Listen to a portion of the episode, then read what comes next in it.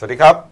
ขอต้อนรับท่านผู้ชมทุกท่านนะครับเข้าสู่รายการหน้าหนึ่งวันนี้โดยทีมข่าวหน้าหนึ่งหนังสือพิมพ์เดลินิวนะครับพบกับเราทุกวันจันทร์ถึงศุกร์10นาฬิกา30 นาทีเป็นต้นไปนะครับทาง YouTube Channel Daily New Live ขีด GH ตามที่ขึ้นหน้าจอนะครับ เข้ามาแล้วกด Subscribe ติดตามกันหน่อยครับ วันนี้วันอังคารที่ 2 เมษายน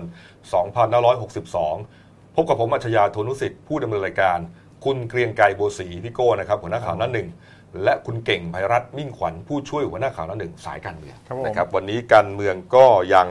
ร้อนแรงอยู่นะครับผมนะครับเมื่อวานนี้นะครับท่านนายกนะฮะเอ่อไปพูดนะฮะในงาน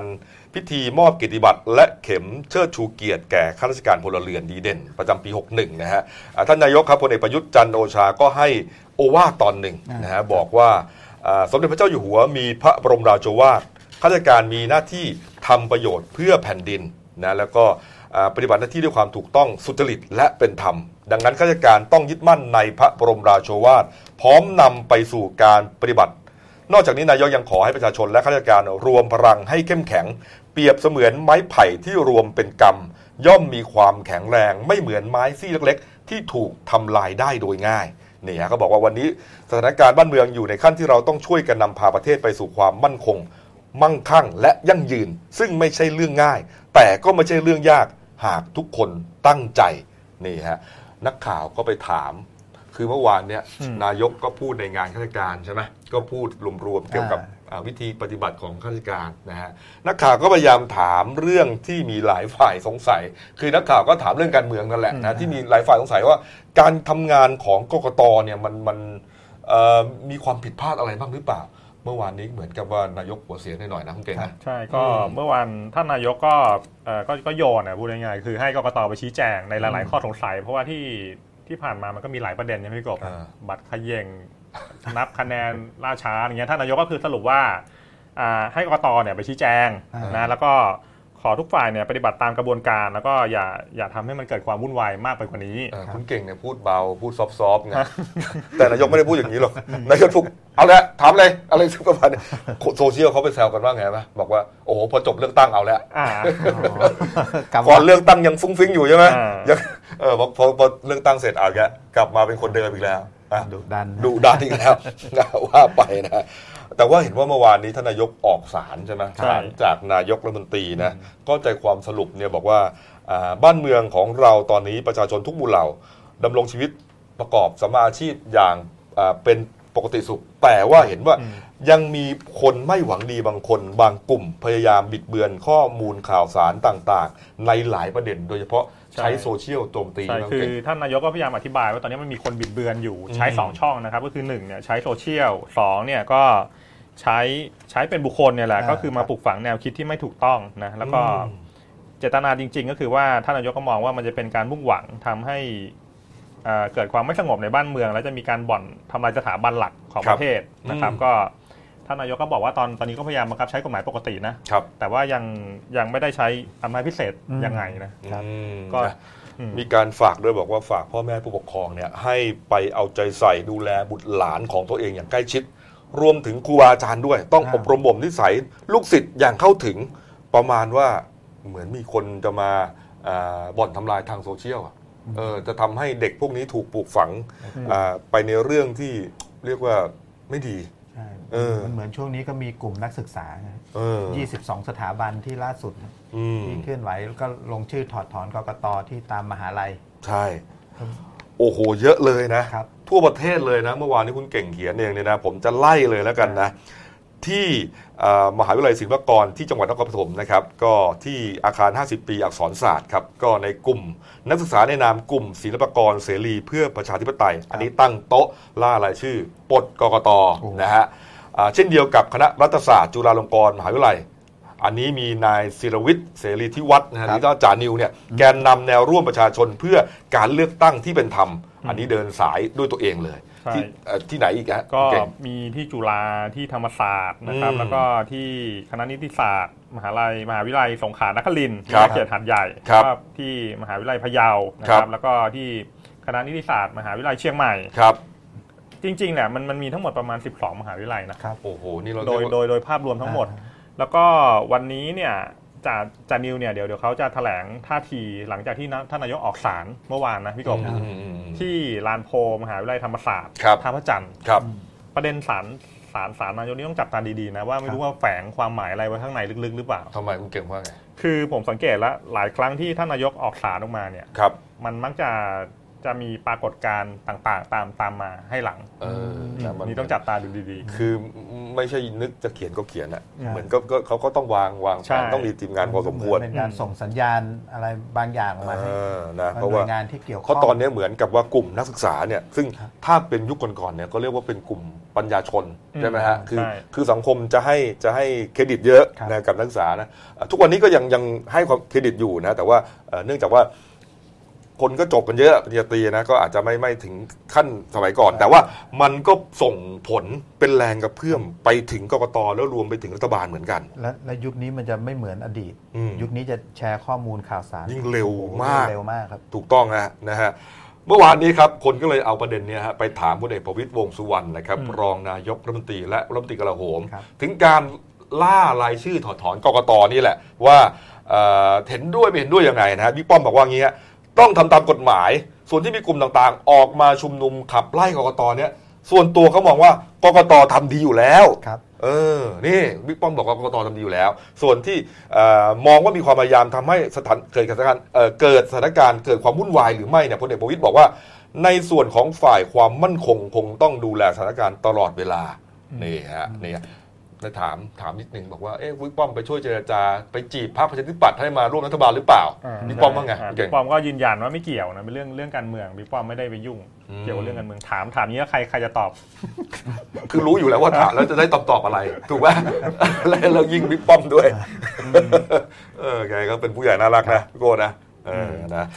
ประเด็นไม่จบแค่นั้นครับอืมเรื่องการล่ารายชื่อถอดถอนกกตนะฮะเมื่อวันศุกร์อ่าเสาร์อาทิตย์ที่ผ่านมาเนี่วัยนอาทิตย์ฮะวันเออเขาก็มีไปไปที่ไหนอะที่แยกราชประสงค์ครับที่อนุสาวรีย์ประชาธิปไตยก็มีใช่ไหมฮะโดยมีแกนนำเนี่ยนะสองสามคนเนี่ยปรากฏว่าหลังจากจบจบอ่างานแล้วเนี่ยกิจกรรมก็กลับบ้านอ่าเออปรากฏว่าเออเกิดเรื่องขึ้นนะทั้งทั้งสองคนเลยใช่ไหมที่เป็นแกนนำครันะบคุณอนุรักษ์เจนตะวันนิชแล้วก็คุณเอกชัยหงส์กวานนะพี่โก้ใช่ใช่ฮะ อืมอย่างอย่างรายรายแรกเนี่ยคุณอนุรักษ์เจนตวนิชย์เนี่ยหรือเขาฉายาชื่อฟอร์ดเส้นทางสีแดงอ่าหลังจากมาร่วมกิจกรรมที่แยกราชประสงค์ครับ ก็กลับบ้านที่จังหวัดสมุทรปราการอืมประมาณสักสามทุ่มเสร็จครับๆก็มีคนร้ายขี่จยย.นะครับ มาประกบแล้วก็ใช้ไม้หน้าสามเนี่ยไล่ตี โอ้โหเขาบอกว่าเออคุณคุณคุณฟอร์ดเนี่ยครับวิ่งเข้าไปในบ้านเราด้วยนะครับเปิดประตูเข้าบ้านไปแล้ว แต่คุณฟอร์ดนี่สู้ครับเออ สามแย่งไม้แย่งไม้จากคนร้ายได้ครับ ไม้หน้าโอ้โหสามฮะนะฮะยังถือไม้ไม้หน้าสามไปนี่คือคือที่อาวุธที่คนร้ายใช้ แต่ว่าใช่เขาเขาเก็บไว้ได้เขายึดไว้ได้ยึดไว้ได้ฮะดึงแย่งแย่งกับคนร้ายแล้วอืมคนร้ายก่อเหตุมอเตอร์ไซค์สองคันอืมหลังก่อเหตุก็ขับรถหลบหนีไปอืมแล้วก็หลังจากเกิดเหตุคุณฟอร์ดก็ไปแจ้งความไว้ที่สสพสมุทรปราการครับ ถัดมาสักประมาณตีหนึ่งอืมคราวนี้รายที่สองครับเป็นพวกกลุ่มกิจกรรมนักเคลื่อนไหวเหมือนกัน ครับคราวนี้เป็นคุณเอกชัยหงส์กังวานอ๋อครับ อันนี้เราคงอาจจะเคยเห็นหน้าทางสื่อบ่อยอืมๆเพราะโดนดักลุมทำร้ายมั่งดักเอา คนนี้เขาก็ตัวจี๊ดเหมือนกันนะโดนเอาประเอาจำครับเอาไปแจกไปทวงนาฬิกาไปอะไรทุกอย่างอ่า เออ แล้วก็มึกไอ้คืนตอนตีหนึ่งหลังจากกลับทำกิจกรรมก็มีคนร้ายเหมือนกันขี่จอยสองคัน ครับไปวนเวียนอยู่ที่หน้าบ้านที่หมู่บ้านไอ้ทางลาดพร้าวร้อยเก้าเออนี่ฮะมีวงจรปิดดูเลยนี่วฮะงจรนี่ฮะปิดจับภาพได้เลยครับ เออ ก็ไปถีบอ่า กระจกข้างมองข้างแล้วก็เอาน้ำมันราดเข้าไปอ๋อถีบให้กระจกมองข้างมันครับหลุดออกมาเพื่ออ่าจะได้เป็นรูใช่แล้วก็เอาน้ำมันน้ำมันจุดไฟเผาเข้าไปข้างในครับโอ้โหนี่เหตุเกิดประมาณสักตีหนึ่งตีหนึ่งเสร็จเสร็จเออๆแล้วก็เป็นรถที่จอดอยู่หน้าบ้านของคุณเอกชัยนะครับโอ้โหก็เนี่ยฮะไหม่ภายในซึ่งคุณเอกชัยบอกว่ามีพวกเอกสารที่เพิ่งไปล่ารายชื่อถอดถอนกกตที่แยกราชประสงค์ก็อยู่ภายในฮะเออก็ ไหม้เสียหายไปบางส่วนฮะก็ครับ เพราะว่าทั้งทั้งไหม้แล้วก็โดนน้ำซึ่งเอาน้ำไปดับโอ้โหเนี่ยก็สเราภาพเสียหายเกือบทั้งคันนะ ก็คือแนวโน้มสาเหตุเนี่ยก็ปฏิเสธไม่ได้อะว่าเกิดจากการไปนี่แหละเป็นครับตัวตั้งตัวตีการทำกิจกรรมอ่าล่ารายชื่อปลดกกตนี่แหละครับ เออรถของเนี่ยฮะ คุณเอกชัยนี่ครั้งที่สองนะครับ ที่ฮะ โดนรอบวางเพลิงนะฮะฮะก็ไปแจ้งความไว้ที่สอนอลาดพร้าวครัเอบ อเป็นนิสสันซันนี่สีบอลเทาทะเบียนพอพานพอพาน 8102 กรุงเทพมหานครเนี่ยฮะบ้านเขาอยู่ในซอยลาดพร้าว109 ใช่ไหมหนึ่งร้อยเก้าครับ โอ้โหตอนเยตอฮะนตอนแรกโดนตอนตอนต้นปีไหมพี่โก้ครับใช่ไหมแต่ว่าใช่ ตอนนั้นโดนโดนไม่เยอะขนาดนี้โดนโดนแค่แบบประตูประตูด้านซ้าย เหมือนลักษณะข่มขวัญหน่อยครั้งครั้งแรกๆครับ โอ้โหนี่ฮะประเด็นหลังหลังจากนี้ต้องระวังนะหลาย ๆ กลุ่มที่ในช่วงหัวเรียวหัวต่อการตั้งรัฐบาลนะไอการอืมการเคลื่อนไหวเนี่ยอืม พวกมือที่สามนี่ต้องโอ้โห ต้องระวังเลยนะมือที่สามมาอีกแล้วครับ เออคือคือมันไม่รู้ใครใครเป็นใครไงตอนเนี้ย เออหรืออาจจะมีมือที่สี่ที่ห้าแล้วนะครับเออใช่แต่ฮะพฤติกรรมก่อเหตุก็เหมือนเหมือนกับที่สมุดประการก็คือเป็นมอเตอร์ไซค์สองคันเออแล้วก็อำพรางหน่อยใส่หมวกกันน็อกเออเนี่ยพลเอกศรีวราพลตำรวจเอกศรีวรารังสีพามนกุลนะครับรองพบตรก็พูดถึงการชุมนุมของของกลุ่มคนเหล่านี้บอกว่าเขาทำได้ตามสิทธิ์นะครับ แต่ว่าก็อย่าให้ออกนอกกรอบมากนักนะฮะแล้วก็ให้ระวังมือที่ 3 อย่างที่คุณเก่งบอกนี่ด้วยนะ แล้วก็ส่วนกรณีการเผารถของ คุณเอกชัยครับนะฮะรวมถึงการทำร้ายร่างกายเออของคุณฟอร์ดเนี่ยนะเขาบอกว่าเอ่อต้องเอาหลักฐานมาอ้าวอ๋อมาพูดลอยๆไม่ได้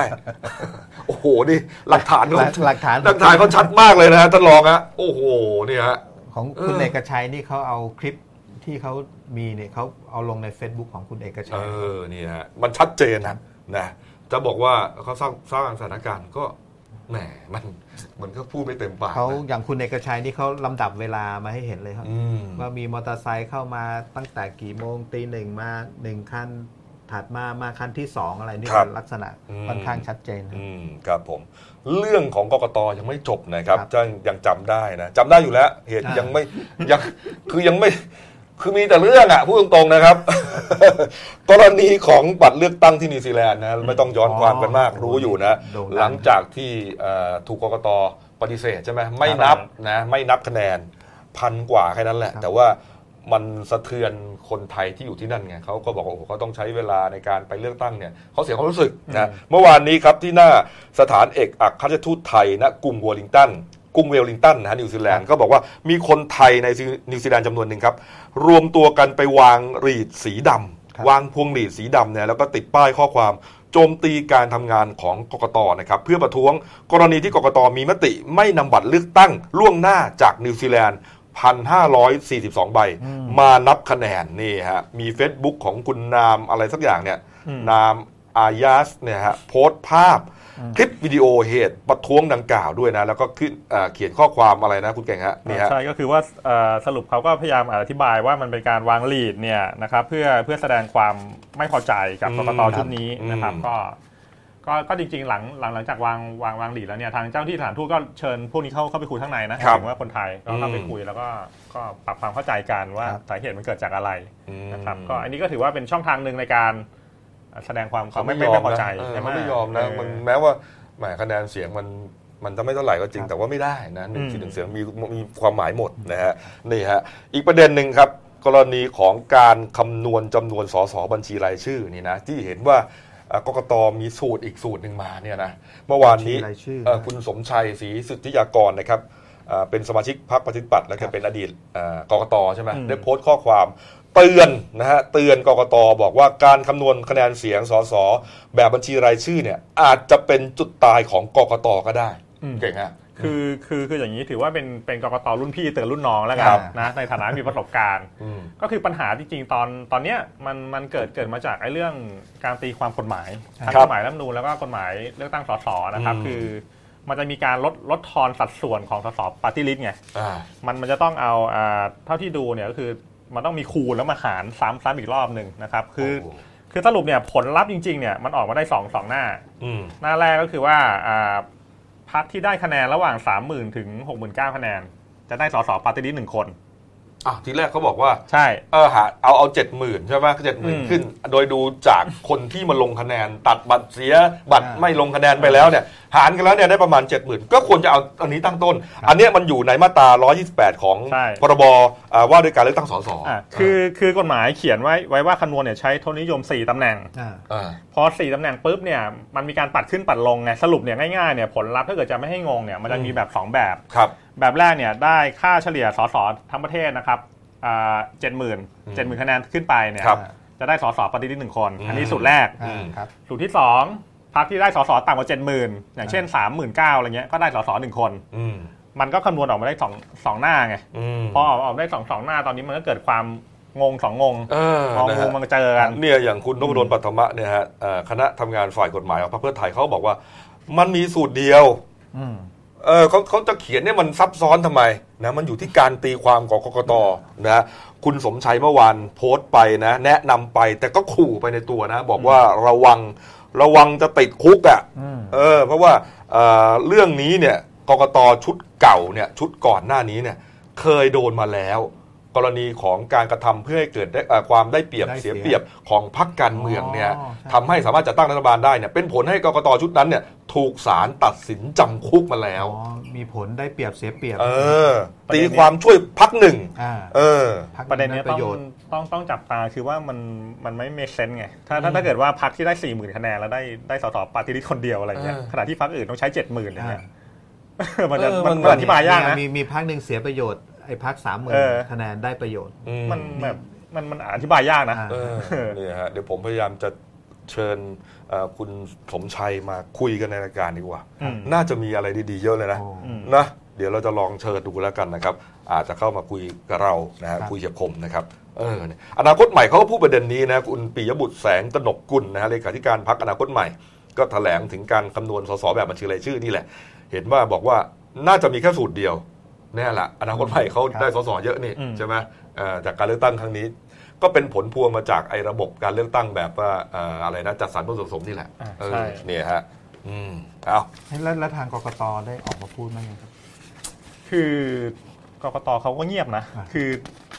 อ่าอย่างอย่างอย่างเจ็ดเสืออย่างอย่างท่านท่านท่านประธานอิทธิพรบุญประคองเนี่ยก็ก็ออกมาแถลงช่วงแรก ๆ ช่วงเดียวหลังจากนั้นก็ปล่อยให้ทางสำนักงาน ท่านจรุงวิทย์ หรือว่ารองเลขากกตเนี่ยก็ออกมาแถลงก็ก็ยังยังเงียบเงียบอยู่ยังไม่ได้ออกมาชี้แจงในถามว่าหลยอปอระกเด็นมาออกมาชี้แจงยัง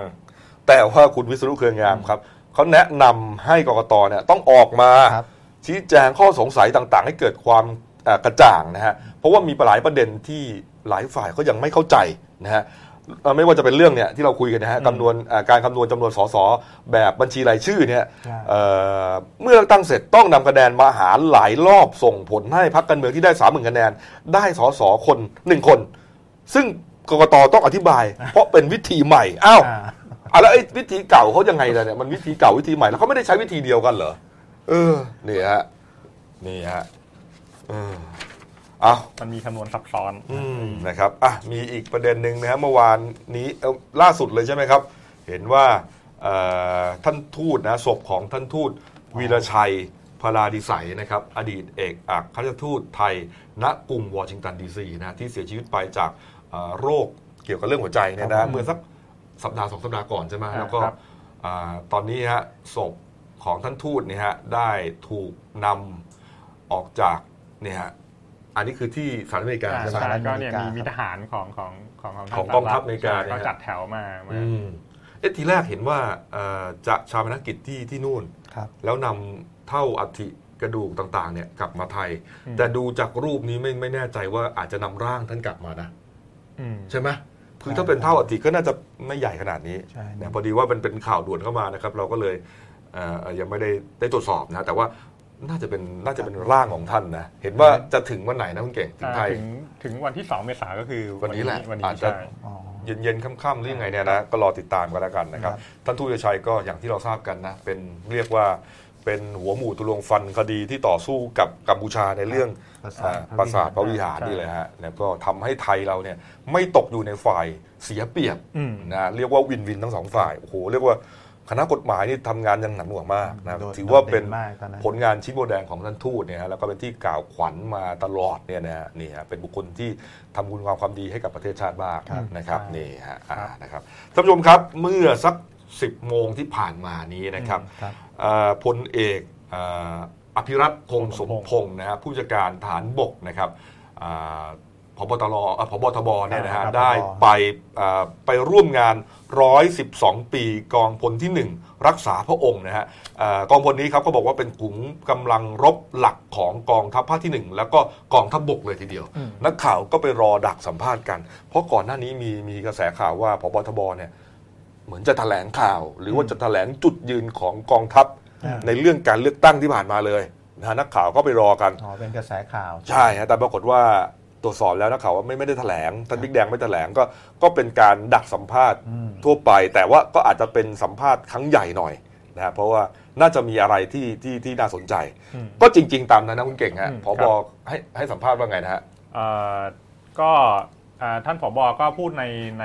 ในในทำนองว่าคล้ายๆ นายกอะท่านนายกที่ออกสารนะว่า ตอนตอนนี้อาจจะมี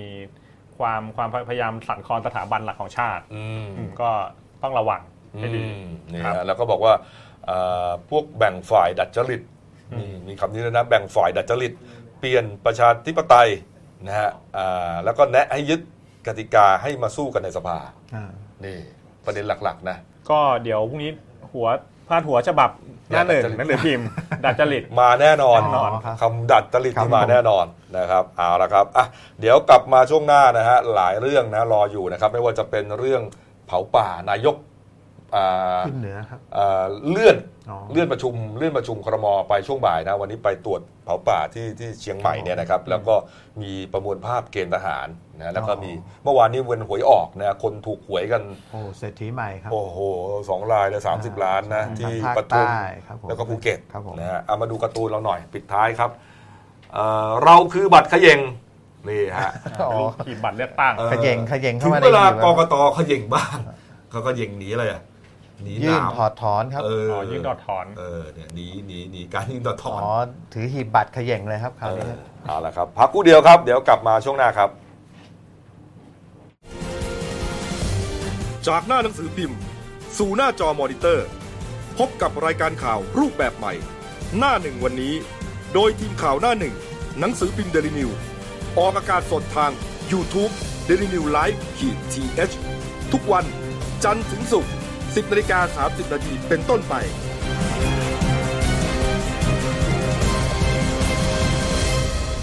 แล้วคุณจะได้รู้จักข่าวที่ลึกยิ่งขึ้น จากหน้าหนังสือพิมพ์ สู่หน้าจอมอนิเตอร์ พบกับรายการข่าวรูปแบบใหม่ หน้าหนึ่งวันนี้ โดยทีมข่าวหน้าหนึ่ง หนังสือพิมพ์เดลิวิวออกอากาศสดทาง YouTube d e l i n e w l i v e ขี ทีทุกวัน จันทร์ถึงศุกร์ 10นาฬิกา30นาทีเป็นต้นไป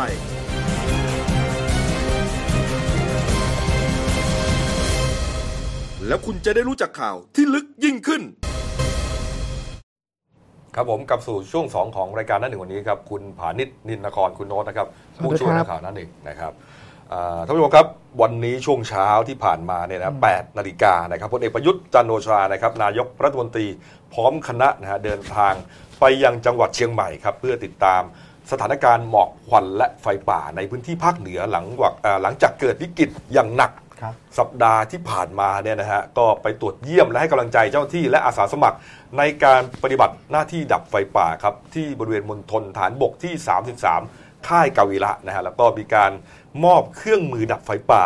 หน้ากากอนามัยอาหารน้ำดื่ม พวกเนี้ยนะ อุปกรณ์ที่จำเป็นต้องใช้ของเจ้าหน้าที่เนี่ยครับเพื่อสร้างขวัญกำลังใจนะฮะแล้วก็ยังสั่งการให้เจ้าหน้าที่และหน่วยงานที่เกี่ยวข้องครับ เร่งแก้ไขปัญหาไฟป่าและหมอกควันที่เกิดขึ้นนะครับ รวมถึงหาสาเหตุของการเกิดไฟป่า และแนวทางแก้ไขให้ได้ภายใน 7 วันอ่าหากพบว่าเกิดการเผาก็จะต้องดำเนินการทางกฎหมายอย่างเคร่งครัดครับแล้วก็สั่งการเลยนะบอกว่าให้ไปหาคนเผามาให้ได้อ่า เออเพราะว่ามันสร้างความเสียหายอย่างมากเลยนะ ไม่ว่าจะเป็นเรื่องเศรษฐกิจอะไรต่างๆ โอ้โหครบโอ้โหครบถ้วนเลยแม้กคืระอทั่งวงการกีฬาก็ต้องหยุดการแข่งขันเออเครื่องบินลงไม่ได้ การท่องเที่ยวเชียงอ่าเชียงใหม่เชียงรายนี่สงกรารคนเขาเตรียมจะไปนี่เขาก็ทัวร์เขาก็งดจองกันใช่นะไม่คืกี่สัปดาห์คือเกิดความเสียหายอย่างมากครับนะฮะคนที่สร้างคนที่ไปจุดไฟเผาป่าเนี่ยจะต้องจับให้ได้ครับนายกว่าอย่างนั้นนะ แต่ว่าบรรยากาศตอนนี้ครับเดี๋ยวเราไปคุยกับผู้สื่อข่าวของเรานะครับ คุณอนุสรณ์ศรีวิชัยนะครับเป็นผู้สื่อข่าว เดนิวไลท์และก็หนังสือพิมพ์เดนิวประจำจังหวัดเชียงใหม่ครับ สวัสดีครับครับคุณอนุสรณ์ครับ ครับผมสวัสดีครับผมครับนายกวันนี้ลงพื้นที่เชียงใหม่ครับเป็นยังไงครับบรรยากาศเอ่อช่วงเช้านี้นายกลงพื้นที่ อ่าที่ค่ายกาวิระครับ เพื่อพบปะ อ่าพวกข้าราชส่วนหัวหน้าส่วนราชการต่างๆ แล้วก็มอบสิ่งของทั้งหน้ากากแล้วก็อุปกรณ์ในการดับไฟพร้อมเน้นย้ำให้เจ้าหน้าที่ทุกฝ่าย อืม ดำเนินการดับไฟป่าแก้ไขปัญหาหมอกควันให้ได้ภายในเจ็ดวันครับ ครับอืมแล้วก็ประชุมหัวหน้าส่วนราชการที่ธนาคารแห่งประเทศไทย เรียกประชุมหัวหน้าส่วนราชการทั้งพื้นที่ภาคเหนือทั้งหมดครับ แล้วก็เร่งรัดให้ทุกหน่วยร่วมงานร่วมมือกันแบบบูรณาการ แก้ไขปัญหานี้ให้ได้โดยเร็ว แล้วก็ทรงน้อมนำ น้อมนำความห่วงใยของในหลวงรัชกาลที่สิบที่ทรงห่วงใยปัญหาครับที่เกิดขึ้นอืมและอยากให้ทุกฝ่ายร่วมมือร่วมใจกันดำเนินการโดยเร็วที่สุดครับครับเอ่อในในในในการพบปะเนะฮะมีท่านผู้ว่าราชการจังหวัดเชียงใหม่ไปไปด้วยไหมครับ ไปครับผมท่านผู้ว่าได้รายงานสถานการณ์หมอกควันให้นายกทราบยังไงบ้างครับ อ่า ปัญหาหมอกควันของจังหวัดเชียงใหม่เกิดขึ้นมาร่วมเดือนกว่าแล้วครับ ครับ เนื่องจากมีการอืมเผาป่า อืมแล้วก็เมืองเชียงใหม่เนี่ยเป็นเมืองของเมืองแอ่งกระทะ ครับอ่า การเผาป่าในประเทศเพื่อนบ้านหรือไฟป่าเนี่ยครับ ครับ ทุกอย่างจะไหลลงมาที่จังหวัดเชียงใหม่หมดทั้งหมดนะครับโอ้โหทำให้ปัญหาไม่สามารถแก้ไขได้ เออแล้วก็อีกทั้งการเกิดไฟป่าตามดอยสูงต่างๆ เนี่ย การเจ้าหน้าที่ต่างๆเนี่ยไม่สามารถขึ้นไปดับไฟได้ในทางโน้นทีทำให้เกิดไฟป่าลุกลามไปทั่วครับเออนะฮะอ่าแล้วท่านนายกกำชับอะไรเป็นพิเศษไหมครับ นายกกำชับให้ทุกหน่วย โดยเฉพาะเจ้าหน้าที่ที่มีหน้าที่เกี่ยวข้องในการดับไฟป่าเนี่ยอืมให้จัดชุดเข้าไปนอนในป่าเลยครับ ครับอืมอ๋ออืมนอนนอนทำไมครัแล้วก็อีกนอนนอนเพื่อดับจับคนเผาป่าอ๋อรวมถึงสกัดกั้น ไฟป่าไม่ให้ลุกลาม แล้วก็เร่งดับไฟป่ารวมถึงอ่าระดมเครื่องมือทั้งเฮลิคอปเตอร์ทั้งอะไรในการดับไฟป่าทั้งหมดนะครับอืมเอาละทีนี้ผมถามในพื้นที่หน่อยอาสรุปว่าเรื่องการไฟป่าที่เชียงใหม่เนี่ยฮะเอ่อมันเกิดจากคนจุดจริง ๆ ใช่ไหมครับ ก็เกือบเก้าสิบเปอร์เซ็นครับแล้วเขาก็จุดทำไมฮะคุณคุณอนุสรณ์นะอ่าส่วนใหญ่ที่จุดไฟ จุดจุดเผาป่าเนี่ยครับ เพื่อเตรียมพื้นที่การเกษตรหนึ่งมสองเห็ดถอบหาของป่า พวกเห็ดถอบอืม ล่าสัตว์อืมเห็ดถอบกับอ่าไข่มดแดง อืมแล้วก็เห็ดถอบไข่มดแดงผักหวานอะไรพวกเนี้ยครับ คือพอเผาแล้วเนี่ยจะขึ้นนะพวกนี้มันจะขึ้นอ๋อแล้วมันขายได้กิโลละหลายร้อยบาทนะครับ อ๋อมันจะขึ้นแล้วเห็นง่าย ฮะ อย่างนั้นใช่ไหมฮะใช่ โอ้โหใช่ครับ เอาต้องการแค่นั้นเองนะ แต่ว่าเผาป่ากันเป็นเป็นภูเขาไปลูกๆเนี่ยนะฮะ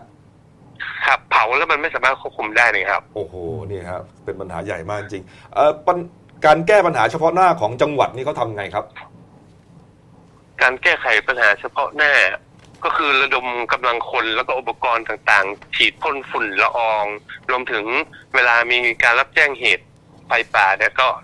ส่งเจ้าหน้าที่ไปดับให้รวดเร็วที่สุดครับ อื มอืมมีมีประเด็นในโซเชียลมีเดียเขาบอกว่าอาจจะมีเรื่องการเมืองด้วยนี่มันมีมีข้อมูลนี้ไหมครับคุณอนุสรณ์ครับ อ่าอันนี้ยังไม่ชัดเจนนะครับ มันก็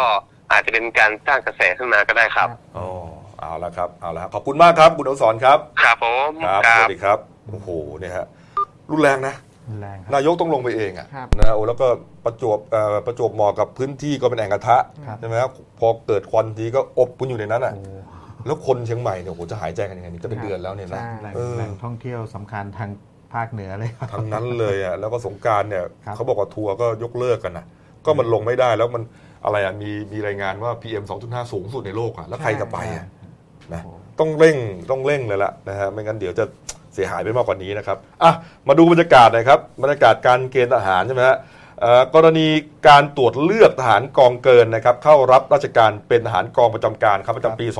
2562 ครับทหารเขาทำทุกปีนะครับ1ถึง12 เมษายนนะฮะครับก็จะมีไฮไลท์ในหลายหน่วยเลยส่วนใหญ่ก็จะเป็นดารานักร้องนักแสดงต่างๆ ที่ถึงคิวเกณฑ์ครับบางคนก็ผ่อนผันมาจนครบดีลแล้วอ่าเรียนนะจบแล้วบางคนก็ตัดสินใจ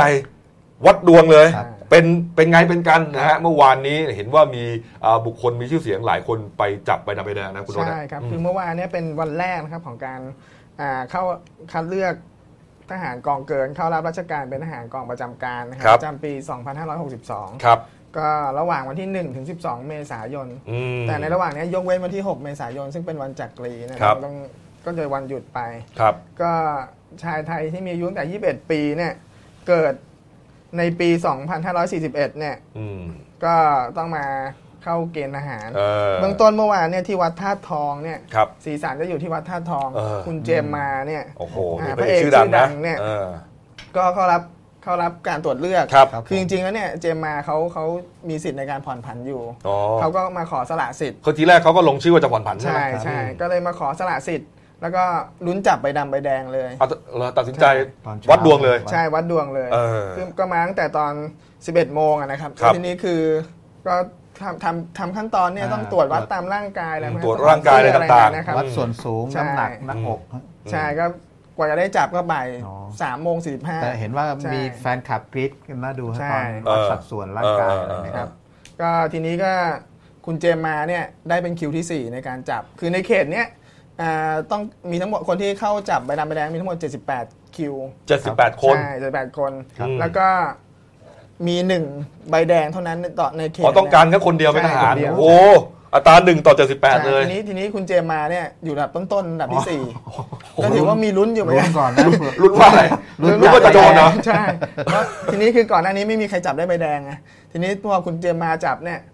แฟนคลับก็ลุ้นลุ้นกันตัวโกงเลยเออแต่ สุดูดท้ายก็ได้ใบดำ โอ้โหก็เลยรอดดูหน้าตาเครียดๆนะฮะตอน เออเออแต่เขาบอกว่าเขาก็ไม่ได้ว่าเอ่อวิตกอะไรใช่ไหมคุณใช่โน้ตอะเขาก็บอกว่าเบื้องต้นเนี่ยทาง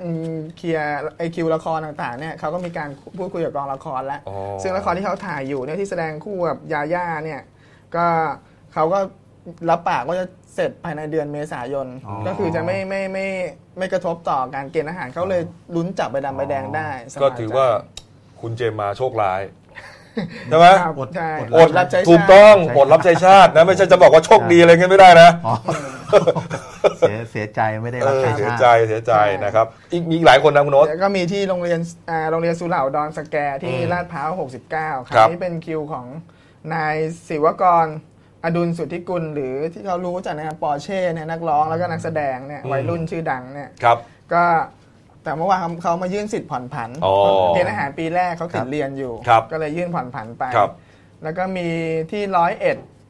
อืม ร้อยเอ็ดเนี่ยก็เป็นลูกอดีตนักการเมือง อืม ครับผมไอ้ลูกอดีตนักการเมืองอ่าพัก เพื่ออ่าไทยรักไทยอ๋อสมัยอืมอ่าคุณเอกภาพพลเอกภาพพลซื่อ ลูกชายเขาชื่ออ่านีโอพลซื่ออืมก็ไปยื่นสิทธิ์ผ่อนผันเหมือนกันอืมครับผมอืมสีสีสันยังใช่เหมือนเดิมอยู่นะครับอืมสีสันก็มีที่เพชรบูรณ์ครับมีมีอ่าพระเนี่ย อันนี้ที่ไหนนะที่เพชรบูรณ์ครับเอผอมเออเออก็พระสงฆ์เนี่ยห่มจีวรไป ลุ้นจับใบดำใบแดงเออครับผมก็มีญาติญาติๆเนี่ยมาเป็นคอยลุ้นเป็นกองเชียร์ คือขออนุญาตใช่นิดนึงได้ไหมเมื่อกี้ญาติเหรอที่จักจักทิมจักรอเมื่อกี้ใช่ใช่เออแล้วแล้วพระนี่ได้ไหมเนี่ยไม่ไม่ไม่ได้ได้ครับ อ่า คือได้อะไร ได้เป็นทหาร ใช่อ๋อได้ใบแดงได้ใบแดงโอ้โชคดีได้รับใช้ชาติอะญาติก็ดีใจใหญ่อ๋เลอย ดีใจฮะไม่น่าจะใช่ญาติแล้วล่ะ ผมน่าจะเป็นญาติคนอื่นนะครับผมดีใจขนาดนี้อ๋อว่าได้ใบแดงไปแล้ว ครับ อ้าวไปเข้าคิวต้องเขียนเลยดีใช่ฮะโอ้โหดีฮะบางปีเนี่ยเราเห็นนะบางทีสุดเลยนะครับ ดีใจมาก สุดลงไปกองกับพื้นเลย แล้วก็ยังดีใจจะมีสีสันที่พิษณุโลกด้วยนะเมื่อวาน เออ ที่สาวประเภทสองเนี่ยนี่ระดับนี่ฮะใช่นี่ระฮะดับนางงามสาวประเภทสองเนี่ยนี่ มาแต่งแต่งกายด้วยชุดไทยเนี่ยชุดพื้นมาเมืองนะ เอใช่อมาเนี่ยมีทุกปีอะมีไหมมีรูปไหมมาตรวจครับอ๋อผมไม่มีใช่ไหมที่พิษณุโลกนะเลือกครับ อ๋อนะฮะแต่เดี๋ยวก็ไม่ได้เป็นนะ เพราะว่าร่างกายไม่ผ่าน อ่าเขาก็ก็ตรวจร่างกายไม่ผ่านก็นะเสียใจอดรับใช้ชาติไปอ๋อเขาไม่ให้จริงๆแล้วนะฮะเดี๋ยวจะกรมกองก็จะปั่นป่วนไป อะนะครับอะเรื่องในโซเชียลมีเดียก็ยังมีอีกเรื่องหนึ่งนะครับท่านผู้ชมครับ เมื่อหลายวันก่อนนะครับ มีครอบครัวหนึ่งนะฮะไปท่องเที่ยวนะแล้วก็ไปโพสต์ Facebook นะฮะข้อความว่าไปนั่งกินร้านอาหารริมชายทะเลหัวหินนะครับอ่าชื่อว่าร้านอาหารป้าแก้วซีฟู้ดนะฮะตั้งอยู่ริมทะเลอ่าทางลงชายหาดข้างโรงแรมเซนทราแกรีสอร์ทแอนด์วิลล่าถ้าเคยไปหัวหินจะรู้กันดีนะฮะเป็นทางหลักอยู่แล้วนะฮะก็ปรากฏว่า เนื่องจากว่าร้านของป้าแก้วป้าแก้วซีฟู้ดเนี่ย ติดป้ายว่าเก้าอี้นั่งฟรีครับ ปกติจะต้องเสียเงินใช่ไหมอาจจะเสียเงินเป็นชั่วโมงเป็นอะไรก็ตามแต่แหละเอ้ยนั่งฟรีก็ไปดิก็ไปนั่งกัน แต่ว่าป้าแก้วบอกว่าขอให้สั่งอาหารหน่อยก็โอเคนะก็สั่งมากินกันจะได้เพลินๆเนี่ยนะครับส้มตำปูอะไรต่างๆเนี่ยนะฮะอาหารปรากฏว่าทะเลนะอ่าใช่อะไรปลาหมึกย่างกุ้งเผาอะไรเนี่ยนะก็เป็นเรื่องปกตินะฮะปรากฏว่าเจอเขาบอกว่าอย่างนี้ฮะเจอกติกาคูณ2ครับหมายความว่าหลังจากอ่า เรียกเช็คบินนะฮะถูกเรียกเก็บเงินค่าอาหารแพงนะฮะแพงมากหลายพันบาท จนกลายเป็นกระแสวิพากษ์วิจารณ์ในโซเชียลมีเดียอย่างมากครับ ครับ เมื่อวานนี้ครับนายธนนท์พันพีพาดนะครับในอำเภอหัวหินประจวบคีรีขันธ์พร้อมตำรวจสพหัวหิน ทหารแล้วก็เจ้าหน้าที่เทศกิจครับไปตรวจสอบครับ ร้านอาหารร้านอาหารป้าแก้วซีฟู้ดเลย ครับ ก็ว่าจริงไม่จริงอย่างไรนะ ก็เจอนางอารีหรือว่าป้าแก้วนี่แหละนุ่มเจริญนะครับ อายุ 67 ปีเจ้าของร้านก็ มาชี้แจงกับเจ้าที่ บอกว่ายืนยันว่าขายอาหารตามเมนู แล้วก็ทำตามกฎกติกาทุกอย่าง ไม่ได้บังคับลูกค้าครับหากผู้โพสต์มีข้อข้องใจค่าอาหาร หรือว่ากรณีเก้าอี้นั่งอยากให้มาคุยกันนะฮะการไปโพสต์ในโซเชียลมีเดียเนี่ยทำให้ภาพลักษณ์ของร้านป้าแก้วเสียหายนี่จริง ๆ แล้วเนี่ยเอ่อไม่ได้หมายความว่าเอ่อขายตามเมนูเนี่ยถูกต้องนะ ใช่ คือถ้าแพงไปเนี่ย คือแม้ว่าในระบุครับเมนูระบุ 500 เก็บตามเราก็เก็บ 500แต่พูดอย่างนั้นแต่ว่าถ้ามันแพงเกินไปเนี่ยต้องดูคุณมันก็อาจจะมีความผิดนะเออใช่นะฮะใช่นะฮะท่านในอำเภอท่านนนท์ก็บอกว่าตรวจสอบแล้วว่าอะไรรายการอาหารบางอย่างเนี่ยสูงเกินจริงครับๆนะฮะก็เลยแจ้งให้เอ่อพาณิชย์จังหวัดเข้าไปตรวจสอบนะแล้วก็หากพบว่ามีการข่มขู่บังคับนักท่องเที่ยวเนี่ยก็จะมีความผิดเพิ่มเติมครับอีกตอนนี้ก็เอ่อเห็นว่าบันทึกไว้ก่อนนะว่าจะพิจารณาลงโทษอย่างไรต่อไป เพราะว่าคุณ ป้าแก้วบอกว่าทำให้ภาพลักษณ์ป้าแก้วเสียหายมันแต่เรื่องนี้ทำให้ภาพลักษณ์ของการใช่ท่องเที่ยวหัวหินเสียหายหนักกว่า ท่องเที่ยวหัวหินนี่ดังมากนะครัดังชายถ้าหาดเอ่ออะไรนะฝรั่งเขาชอบไปเที่ยวอะใช่ครับเออเพราะว่าเป็นแบบเขาเป็นชายหาดแรกอ่าๆของใช่ของประเทศไทยเลยนะครับอันอันนี้เหมือนขายราคาฝรั่งแล้วครับเอาแต่คนไทยเขาไปกินไงฮะอืมเออนะเขามีเมนูอะไรอะเห็น อะไรอะต้มยำกุ้งห้าร้อยอืมก็ต้มแพงตำแพห้างเกินแพงจริอะงๆคเอรับอนะฮะนี่ฮะเอาปิดท้ายด้วย ข่าวคนจะรวยช่วยไม่ได้หน่อยนะพี่โก้เห็นว่าเมื่อวานนี้หวยออกใช่ไหมครับ ครับ แล้วก็มีคนถูกรางวัลที่หนึ่งรับทรัพย์ไปคนละสามสิบล้านบาทนี่โอ้โหไม่ สองคนสองจังหวัดด้วยกันนะพี่โก้ครับ อืมไม่ไม่ไม่ต้องมีปัญหาแย่งกับใครเลยครับ อืม เหรออ่าเพราะไม่มีใครมาทวงเหรอไม่มีเพราะลอตเตอไม่มีรี่ยังเอ๊ะของครูหรือเปล่าเลยอ๋อเนี่ยเขารีบไปแจ้งความลอตเตอรี่อยู่กับตัวเองเรียบร้อยฮะรายรายแรกนี้เป็นที่จังหวัดภูเก็ตนะครับ ครับ เป็นคุณคุณนารานารักษ์อืม เป็นอ่า life lifeguard ที่หาดป่าตองครับเป็นอ๋อดูแลรักษาความปลอดภัยพวกนักท่องเที่ยวอ๋อตามชายหาดครับครับครับโอ้โหนี่โชคดีครับอืมเมื่อวานโชว์ลอตเตอรี่เลยครับ ถูก5ใบ30 ล้านบาทครับครับรางวัลที่ 1 หมายเลข 109767 ครับอืมเป็นหวยชุดเลยนะหวยชุดครับครับโอ้โหพอเรื่องนี้เผยแพร่ไปทางโซเชียลผู้สื่อข่าวเดลินิวส์ก็ไปตามไปที่บ้านเลยครับเออไปที่บ้านของคุณนาราเนี่ยครับครับครับ ก็อยู่ที่ในซอยพระบารมี 5 ถนนพระบารมีตำบลป่าตองอำเภอเมืองจังหวัดภูเก็ตครับ ก็ครบเลยฮะพร้อมหน้าพร้อมตาฮะคุณนาราพร้อมภรรยาแล้วก็ลูกลูกสองคนแล้วคุณพ่อด้วย โอ้ก็ยังโชว์ลอตเตอรี่ 30 ล้านให้ดูนะครับ เออแล้วก็คุณนาราก็เล่าให้ฟังว่าที่ซื้อเนี่ยเป็นการซื้อลอตเตอรี่5ใบจำนวนมากของเขา อืม ปกติไม่ใช่เป็นคนซื้อลอตเตอรี่ เออ ดูดิ แล้วเขาพอดีมีพ่อค้ารถพ่อค้าเล่เนี่ยครับ มาขายก็เลยเหมือนอยากจะช่วยอุดหนุน โอ้โหส่วนเลข 767เนี่ยก็ไม่ได้ไม่ได้เจาะจงเท่าไหร่ก็อยากซื้อเลขอะไรก็ซื้อพอดีอ้าวมีเห็นเลขนี้เลขสวยอยู่ครับก็เลยเลือกอืมดแล้ววก็งจริงอืมช่วงประกาศลอตเตอรี่ ตอนนั้นยังอยู่ที่ชายหาดอยู่ครับก็ช่วงสามโมงเสร็จๆก็ดูในมือถืออ้าวตรงกับเลขตัวเองก็ๆอืมโอ้ตรงสองตัวก็ดีใจจะแย่นะมันตรงหกตัวเลยตรงหอะกตัวครับโอ้โหโหดีดีใจมากครับเอก็อเลยรีบไปแจ้งความแล้วก็ ส่วนเรื่องเงินก็ธรรมดาผู้สื่อข่าวก็ถามแล้วเงินต้อง 30 ล้านจะไปทำอะไรบ้างครับ คุณนาราก็ตอบค่อนข้างชัดเจนอืมส่วนหนึ่งก็แบ่งให้คุณพ่อที่มีคุณพ่อนั่งอยู่ครับอืมส่วนสองก็เก็บไว้ให้ครอบครัวครัก็บจะเป็นทุนการศึกษาลูกอืมอ่าส่วนสามก็ซ่อมแซมบ้านอ่าครับส่วนสี่ก็นั่นแหละเอาไว้ใช้ในภายภายในครอบครัวเออส่วนเรื่องหน้าที่การงานที่เป็นไลฟ์การ์ดครับเขาบอกทำมาตั้งจะเลิกไหมไม่เลิกเพราะทำมาตั้งแต่สึนามิอื มมันเป็นเหตุการณ์ที่ว่าเขาได้ช่วยคนแล้วครับเขาก็เลยคือมีความสุข คือเป็นเหมือนอาชีพกึ่งอาสาสมัครอ่านะกึ่งอาสาทำด้วยใจรักกันนะครับเออก็มีเนี่ยก็ไม่เลิกเหรอไม่เลิกครับเออก็ยังจะเนี่ยดูแลรักษาความปลอดภัยเนี่ยนักครับท่องเที่ยวที่หาดป่าตองอำเภอเมืองจังหวัดภูเก็ตเออครับโชคดีนะ อีกรายหนึ่งครับนี่ใกล้ๆกรุงเทพจังหวัดปทุมธานีครับอ๋อเป็นวินมอเตอร์ไซค์รับจ้างคครัรับ คุณลุงครับโอ้คนนี้อายุมากหน่อยอ่าครับนี่ฮะโอ้โหนี่ฮะคุณลุงเหรอฮะครับผมฮะแกชื่ออะไรฮะเนี่ยอ่า คุณลุงชมบาสมุทรอายุ 51 ปีครับ ครับ ขับขี่วินมอเตอร์ไซค์อยู่ที่วินตลาดปู่โพครับ อืมตำบลบ้านใหม่ อำเภอเมืองจังหวัดปทุมธานีครับ ครับ ผู้สื่อข่าวก็ได้แต่ข้อมูลตอนที่ไปแจ้งความ อืม แล้วก็หลังหลังแจ้งความว่ามาถูกหวยรางวัลที่หนึ่งครับ อืมห้าใบสามสิบล้าน อืม พอจะติดตามไปทำข่าวที่บ้านก็ทางก็บ้านก็ปิดเงียบ ครับ อ๋อครับ ก็เหมือนว่าก็มีลูกสาวออกมาก็บอกว่า คุณพ่อยังไม่พร้อมที่จะให้ข้อมูล อ๋อ30 ล้านบาท คุณลุงชมก็คงจะกลัวญาติเยอะโดยฉับพลันทันใดอะนะ ก็อะไรตื่นเต้นอะไรโหต้อง 30 ล้านเอบาทอนะ ทั้งเรื่องความปลอดภัยนักข่าวจริงหรือเปล่าอะไรแบบจริงนี้ ๆนะแล้วก็ก็ลอตเตอรี่ปลอดภัยไว้นะก่อนครับ เออก็ก็ต้องหนีก่อนอะ ครับ เออแล้วก็คือพูดก็พูดเถอะคุณลุงขับวินจอยอก็อาจจะฐานะปานกลางอะเพราะฉะนั้นการได้บุญหล่นทับขนาดนี้เนี่ยมันก็ นะนึกไม่ถึงไงโอ้โหทำตัวไม่ถูกเหมือนกันนะเออ